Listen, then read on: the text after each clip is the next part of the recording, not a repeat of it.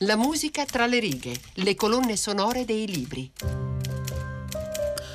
Una leggenda urbana, l'odissea attraverso Parigi di un angelo decaduto. È questa la storia di Vernon Subutex, nome del protagonista e titolo di un libro uscito nel gennaio duemilaquindici.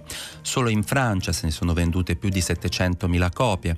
Poi il romanzo è stato tradotto in undici lingue, italiano compreso, da noi è stato pubblicato da Bompiani. Nel frattempo l'autrice Virginie Despentes ha scritto anche il sequel, altri due tomi, Vernon Subutex due e tre, perché il ritmo è quello di una fiction televisiva o di un romanzo a puntate. Sono Leonardo Martinelli e vi racconterò oggi la musica tra le righe del primo volume di Vernon Subutex. Allora, ho contato nel libro i riferimenti a cantanti, musicisti e canzoni. Spero di non essermi sbagliato, sono arrivato a centoquarantanove. Intanto un saluto a Monica Nonno che cura il programma con Erica Manni. In regia abbiamo Francesco Mandica e alla console Giovanna Inzardi. Perché tanta musica in Vernon Subutex? Partiamo dalla trama e lo capiremo subito. Alex Bleach, cantante rock, è ritrovato a casa sua a Parigi morto in una vasca da bagno. È stata overdose. Ed è subito il massimo sconforto fra i suoi numerosi fan, donne soprattutto. Ma se c'è una persona che almeno materialmente soffrirà più di tutti dell'improvviso decesso è lui, Vernon Subutex. Quarantina avanzata, è stato il proprietario del mitico Revolver, uno dei negozi di dischi più famosi della città negli anni Ottanta, chiuso poi a causa del tracollo del mercato dei vinili, ridotto a vivere con i contributi sociali dei più poveri. L'affitto del suo appartamentino era pagato comunque ogni mese da Alex. Ora però lui non c'è più. Ecco, Vernon si ritrova per strada con le sue cose in una valigia, vagando per Parigi, alla ricerca dei vecchi amici dell'epoca, quella sua e di Alex. Droga, sesso e rock and roll. Ne viene fuori una carrellata di personaggi, dal perfetto padre di famiglia all'attrice pornografica, passando per un trans brasiliano. Si consuma una deriva metropolitana, la discesa agli inferi. Vernon si ritroverà a fare l'elemosina e a vivere sui marciapiedi. Un barbone oramai. Vernon, il nome, era il principale tra gli pseudonimi utilizzati da Boris Vian per i suoi romanzi maledetti. Lo ha scelto l'autrice di Vernon Subutex, Virginie Despentes, che in realtà si chiama Virginie Dagé. Despentes deriva dal Bas-de-Pont, un quartiere di Lione tutto in pente, in discesa, ed è uno dei luoghi dove Virginie, che oggi ha quarantanove anni, quando era poco più che una ragazza, ha fatto la prostituta. «Sono diventata puttana», ha raccontato. «Ho passeggiato per la città con tacchi alti e profonde scollature, senza dover rendere conto a nessuno. Ho incassato e speso ogni centesimo che ho guadagnato». Ma ritorniamo a Vernon, il suo personaggio. All'inizio è chiuso in quel buco di appartamento dove vive, ripensa all'unica donna con cui ha avuto una storia importante. Cosa sarà diventata Séverine? Secondo lui oggi mangia bio, avrà dei figli, ma Vernon ne è sicuro, ascolta ancora Janis Joplin.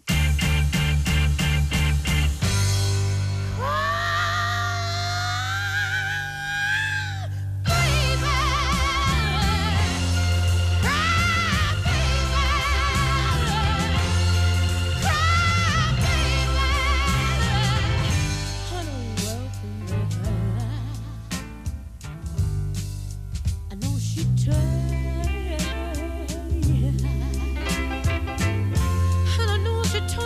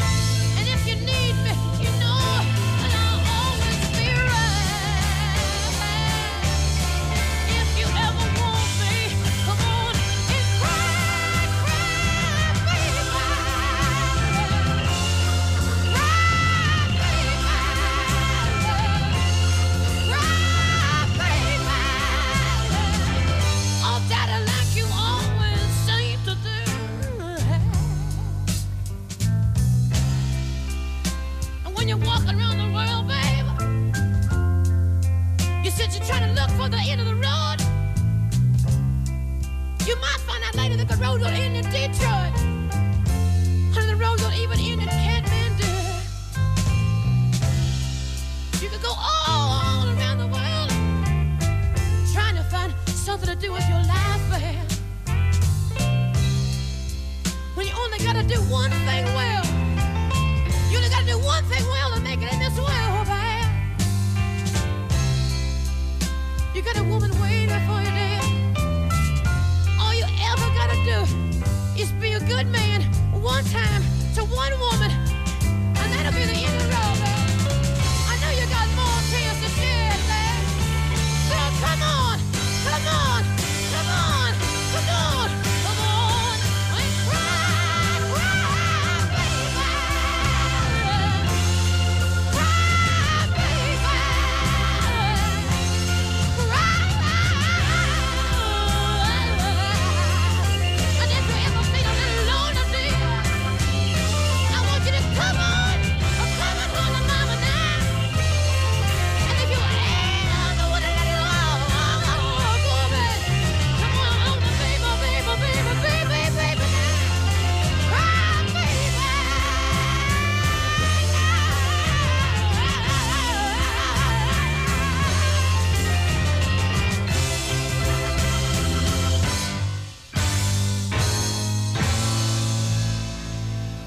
Avete appena ascoltato Cry Baby, interpretata da Janis Joplin, uno dei brani di Pearl, il suo album uscito postumo nel millenovecentosettantuno dopo la morte della cantante per overdose in una camera d'albergo a Los Angeles.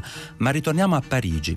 Lì Vernon, il nostro antieroe, si ritrova per strada. Che fare? Su Facebook cerca di ritrovare vecchi amici, di quando gestiva il suo negozio di dischi, racconta una balla che si è trasferito in Canada, ha bisogno di dormire solo qualche notte. Emilie è una delle prime a rispondergli.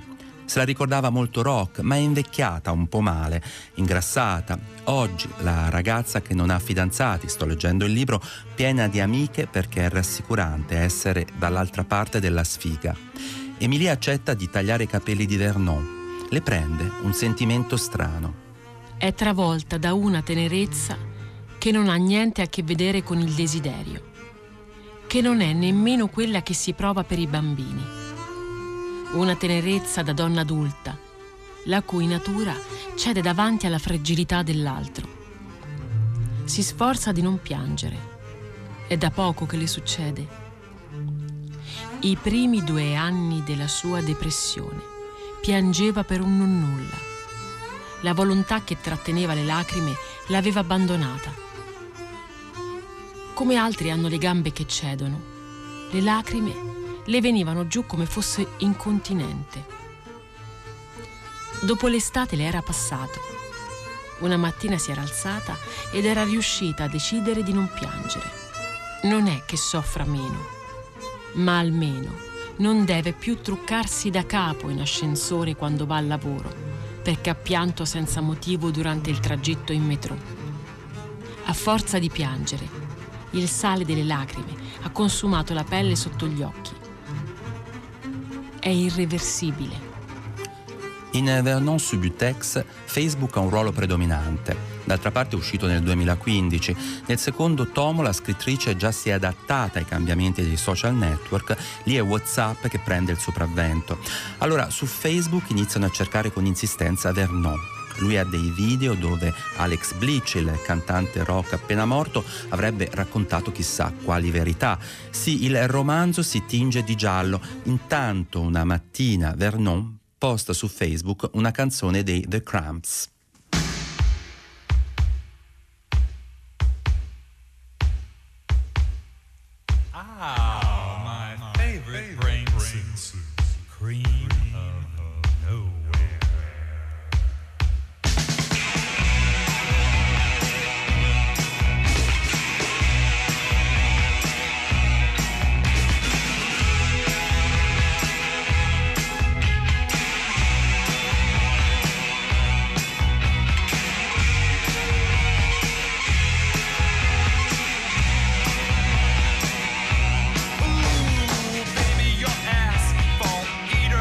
Down.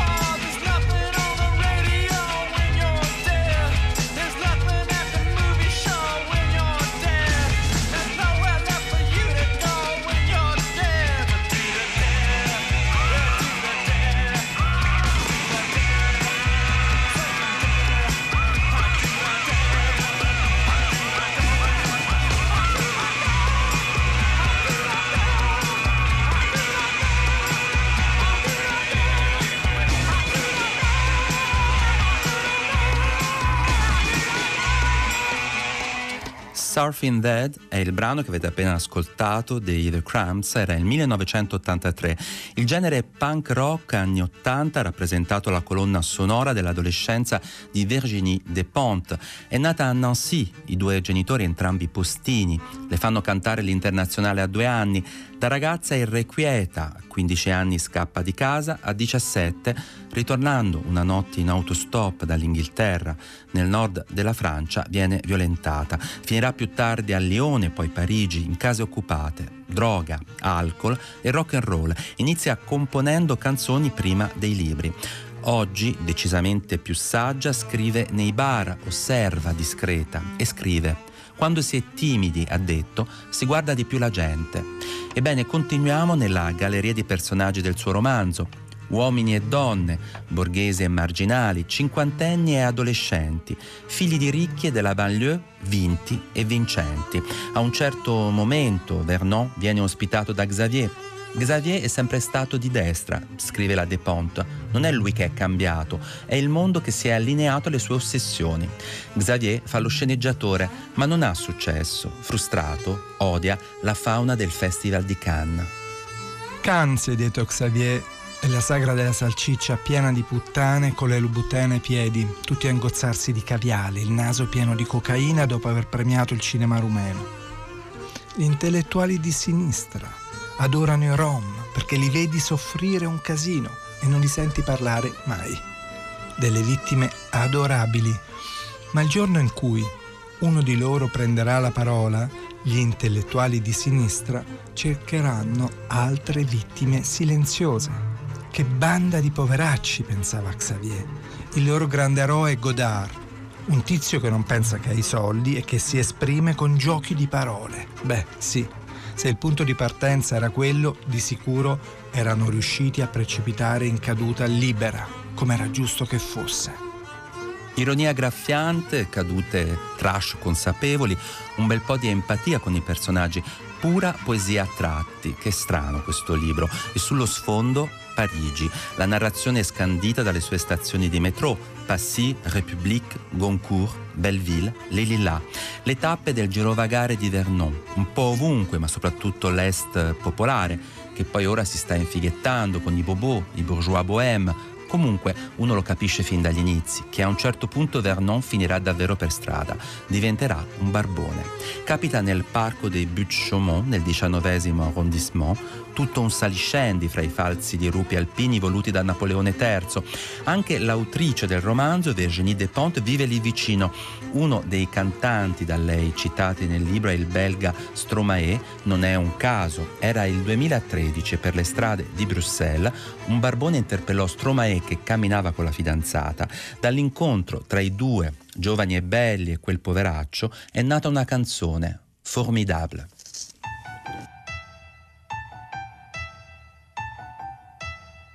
Formidable, formidable, tu étais formidable, j'étais formidable, nous étions formidables. Formidable, tu étais formidable, j'étais formidable, nous étions formidables. Oh bébé, oups mademoiselle, je veux pas vous draguer, promis juré, je suis célibataire depuis hier, putain, je peux pas faire d'enfant et bon c'est pas, hé hey, reviens, cinq minutes quoi, je t'ai pas insulté. Je suis poli, courtois et un peu fort bourré. Mais pour les mecs comme moi, vous avez autre chose à faire, hein. M'auriez vu hier, j'étais formidable. Formidable, tu étais formidable, j'étais formidable, nous étions formidables. Formidable, tu étais formidable, j'étais formidable, nous étions formidables. Oh, tu t'es regardé, tu te crois beau parce que tu t'es marié, mais c'est qu'un anneau mec, t'emballe pas, elle va te larguer comme elles le font chaque fois. Et puis l'autre fille, tu lui en as parlé, tu veux, je lui dis. Comme ça, c'est réglé. Et au petit aussi. Enfin, si vous en avez. Attends trois ans, sept ans, et là, vous verrez si c'est formidable. Formidable. Tu étais formidable, j'étais formidable. Nous étions formidables. Formidable. Tu étais formidable, j'étais formidable. Nous étions formidables. Hé hey, petite, un pardon petit. Tu sais dans la vie, y'a ni méchant ni gentil. Si maman est chiante, c'est qu'elle a peur d'être mamie. Si papa trompe maman, c'est parce que maman vieillit, tiens. Pourquoi t'es tout rouge? Bah, reviens, gamin. Et qu'est-ce que vous avez tous à me regarder comme un singe, vous? Ah oui, vous êtes sains, vous. Bande de macaques, donnez-moi un bébé singe. Il sera formidable. Formidable. Tu étais formidable, j'étais formidable. Nous étions formidables. Formidable. Tu étais formidable, j'étais formidable. Nous étions formidables.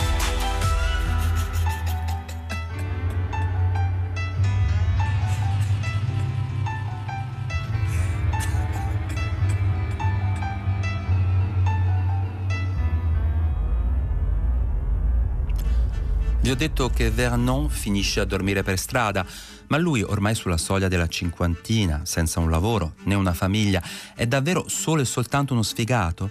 In realtà, man mano che il romanzo scorre via, diventa un personaggio quasi cristico. Tutte queste persone che frequenta, una dopo l'altra, si trasformano inconsapevoli in una tribù che ruota intorno a lui. Virginie Despentes ha detto in un'intervista: Vernon è molto passivo, ma la sua presenza scatena sempre qualcosa. Lui ascolta, è discreto, ma se c'è o non c'è, non è lo stesso. Ha ragione la scrittrice. Poi Vernon è invecchiato, ma ancora quello sguardo azzurro. Le donne cadono tra le sue braccia, e come. Una sera, mentre fa il di gei nell'appartamento di un trader, adocchia Márcia, che in realtà è una trans brasiliana. Márcia ripensa a quando si chiamava Leo. Era più giovane, era a Belo Horizonte. Alle prime note la coscienza le si apre in due. Construção, la versione spagnola di Viglietti, una serie di immagini in movimento con gli odori e i suoni, quello che provava in quel preciso istante il suo corpo. Sfogliare un libro in modo disordinato. Non decide lei cosa arriva. Amou a que j'avesse come si fosse ultima. Si chiamava Leo. S'era tagliata i capelli come Isabella Rossellini. Belo Horizonte. Gli alberi in città, potenti, il verde intenso. Come nei paesi del sud, quando spinge anche contro il cemento. Si arrampica in cielo in movimento. Quartiere Floresta, Casa Bassa, il giradischi a casa dei genitori di Silvio, che non c'erano. E questo pezzo, il loop per giorni, li ossessionava. Andavano al cinema a vedere Betty Blue, più volte nella stessa giornata, e ci tornavano l'indomani. Bevevano birra per strada, aspiravano i profumi inebrianti delle signore della notte. Leo aveva le sue scarpe da ginnastica a Radley. Le adorava. Le Volkswagen invadevano la città. Loro non avevano la macchina. Sempre la stessa banda. Loro cinque. Portavano jeans azzurri chiarissimi. Pesò a su mujer come si fosse unica. Nessuno di loro è rimasto lì. Le albe erano così luminose che ferivano gli occhi.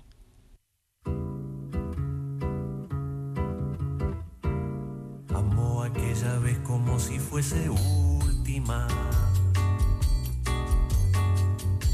Besó a su mujer como si fuese última. Y a cada hijo suyo cual si fuese el único. Y atravesó la calle con su paso tímido. A la construcción como si fuese máquina. alzó en el balcón cuatro paredes sólidas, ladrillo con ladrillo en un diseño mágico, sus ojos embotados de cemento y lágrimas. Sentóse a descansar como si fuese sábado, comió su pobre arroz como si fuese un príncipe, bebió y sollozó como si fuese un náufrago, danzó y se rió como si oyese música, y tropezó en el cielo con su paso alcohólico, y flotó por el aire cual si fuese un pájaro, y terminó en el suelo como un bulto flácido, agonizó en el medio del paseo público.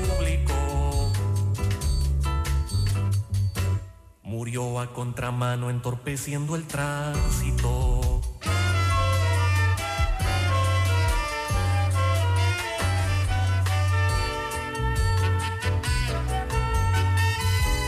Amó aquella vez como si fuese el último, besó a su mujer como si fuese única, y a cada hijo suyo cual si fuese el pródigo, y atravesó la calle con su paso alcohólico, subió a la construcción como si fuese sólida, alzó en el balcón cuatro paredes mágicas, con ladrillo en un diseño lógico, sus ojos embotados de cemento y tránsito, sentóse a descansar como si fuese un príncipe, comió su pobre arroz como si fuese el máximo, bebió y sollozó como si fuese máquina, danzó y se rió como si fuese el próximo, y tropezó en el cielo cual si oyese música, y flotó por el aire cual si fuese sábado, y terminó en el suelo como un bulto tímido, agonizó en el medio del paseo náufrago. Ecco Construção, interpretata dall'uruguaiano Daniel Viglietti. In realtà è la versione in spagnolo di Construção, uno dei cavalli di battaglia di Chico Buarque, sorta di inno sudamericano anticapitalista dell'inizio degli anni settanta. A Montevideo Viglietti, cantautore della sinistra, fu incarcerato nel millenovecentosettantadue. La dittatura verrà instaurata in Uruguay l'anno dopo, ma tirava già una brutta aria. Viglietti sarà poi liberato nel settantatré grazie a una campagna internazionale Internazionale, promossa fra gli altri da Sartre e da François Mitterrand.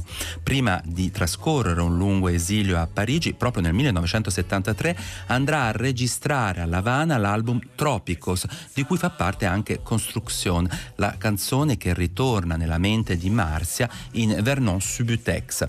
Quasi alla fine del libro Vernon sarà ospitato anche da Patrice, l'uomo che mena le donne più forte di lui. Una sera si ritrovano insieme sul divano a guardare la televisione. Alla tivù Patrick Bruel, Garou e Raphael si uniscono per una cover di Brel. Alla fine del pezzo arriva Johnny di spalle. Patrice e Vernon scoppiano a ridere nello stesso istante. La voce del capo, le gambe del capo, la sua figura da animale preistorico, la camminata da donna ritardata. Si alza la sua voce stentorea. Ha deciso di far passare tutti i suoi colleghi per la riunione dei bisbigliatori anonimi. Ridono di cuore. Salutano colui che niente ha ucciso, né le droghe in dosi massicce, né il ridicolo né il successo. La bestia. La bestia era Johnny Hallyday, quando appariva in tv o ancora di più dal vivo su un palco. Johnny è morto nel dicembre duemiladiciassette a settantaquattro anni, una vita dove non si era risparmiato nulla, una sorta di Elvis per i francesi, ma soprattutto un fenomeno nazional popolare. Ma Johnny piaceva addirittura agli intellettuali. Nel millenovecentottantacinque girò un film diretto da Jean-Luc Godard, Detective. Un anno dopo, era il millenovecentottantasei, uscì Gang, uno dei suoi album più riusciti, anche perché le canzoni vennero scritte da Jean-Jacques Goldman, un paroliere di prima categoria in Francia. Je te promets fu uno dei brani di maggior successo di Gang. Vi lascio con questa canzone, il ricordo di un'odissea melanconica, umana, talvolta triviale attraverso Parigi, quella del nostro Vernon. Vernon Subutex di Virginie Despentes è stato il nostro libro del giorno, la nostra musica fra le righe. E ora per voi Johnny, la bestia. Un saluto da Leonardo Martinelli. Je te promets le sel au baiser de ma bouche, je te promets le miel à ma main qui te touche, je te promets le ciel au-dessus de ta couche, des fleurs et des dentelles pour que tes nuits soient douces. Je te promets la clé des secrets de mon âme, je te promets la vie de mes rires à mes larmes, je te promets le feu à la place des armes. Plus jamais des adieux, rien que des au revoir. J'y crois comme à la terre, j'y crois comme au soleil, j'y crois comme un enfant, comme on peut croire au ciel. J'y crois comme à ta peau, à tes bras qui me serrent.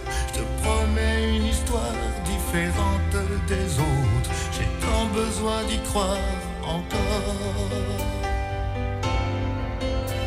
Je te promets des jours tout bleus comme des veines, je te promets des nuits